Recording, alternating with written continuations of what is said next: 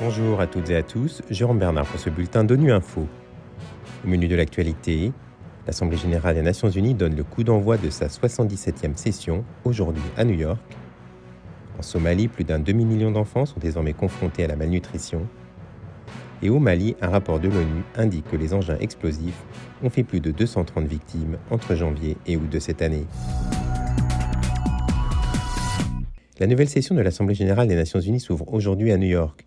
Le président de cette session, le Hongrois Csaba Korossi, s'est engagé à continuer la réforme et la transformation des Nations unies en renforçant la coopération par la confiance. Lors d'une conférence de presse hier, il a décrit le mot d'ordre de sa présidence et ses priorités. On l'écoute. La devise de ma présidence sera des solutions par la solidarité, la durabilité et la science. C'est pourquoi j'ai décidé que le thème central de ce débat général sera un moment décisif des solutions transformatrices à des défis interdépendants. Mon rôle sera de jeter des ponts et de faire en sorte que les travaux de l'Assemblée générale aient plus d'impact. Je prévois d'élaborer un programme intégré de paix et de sécurité, de droits de l'homme et de durabilité.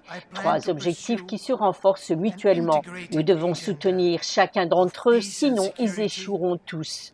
Mes priorités seront les suivantes. Rester ferme sur les principes fondamentaux de la Charte des Nations Unies, faire des progrès significatifs et mesurables sur la transformation de la durabilité, viser des solutions intégrées et systémiques, renforcer le rôle de la science dans la prise de décision, Enfin, renforcer la solidarité pour faire face aux nouveaux chapitres de la crise qui nous attendent. J'invite toutes les parties prenantes à travailler ensemble et à élargir le terrain d'entente entre les États membres et les partenaires.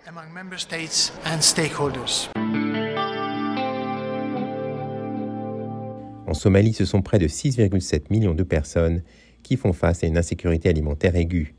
Alors que les agences humanitaires sont engagées dans une course contre la montre pour éviter la famine, plus de la moitié des enfants somaliens âgés de moins de 5 ans sont confrontés à la malnutrition aiguë.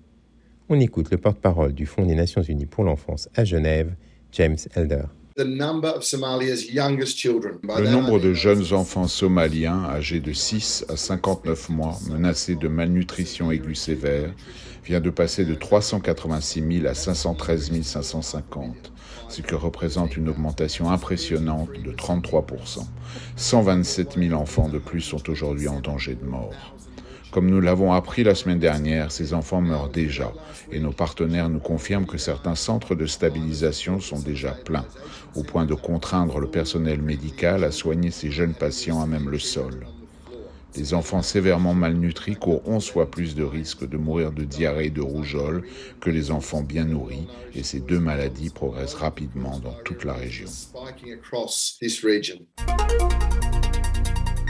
Au Mali, les engins explosifs ont fait plus de 230 victimes entre janvier et août 2022, une baisse comparativement à l'année précédente.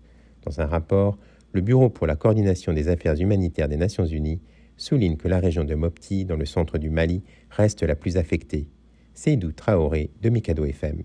Selon ce dernier rapport sur les engins explosifs et leurs conséquences sur les civils au Mali, la population civile est très vulnérable aux engins explosifs et continue d'en être sérieusement affectée en 2022. De janvier au 31 août dernier, le service de l'action contre les mines des Nations Unies, une masse, a enregistré 239 victimes civiles, dont 112 tués et 167 blessés contre 400 victimes en 2021. L'agence souligne que le nombre d'incidents liés à l'utilisation des mines enregistrés depuis le début de cette année est estimé à 134 contre 245 en 2021. Le rapport indique que la menace explosive demeure prioritairement dans le centre du pays et la région de Mopti reste la plus affectée avec les engins explosifs improvisés. 37% suivi de Ségou, 25% Tombouctou, 13% Gao, 10% Kidal 8%, Koulikro 4, Sikasso 2 et Kai 1%. Le rapport souligne qu'en 2022, l'expansion de la contamination vers le sud du pays continue d'être observée dans les régions de Koulikro, Sikasso et Kai. Voilà fin du bulletin de Nu Info. Vous pouvez nous retrouver sur Internet et sur nos comptes médias sociaux, Twitter et Facebook. Merci de votre fidélité. À demain, même heure, même fréquence.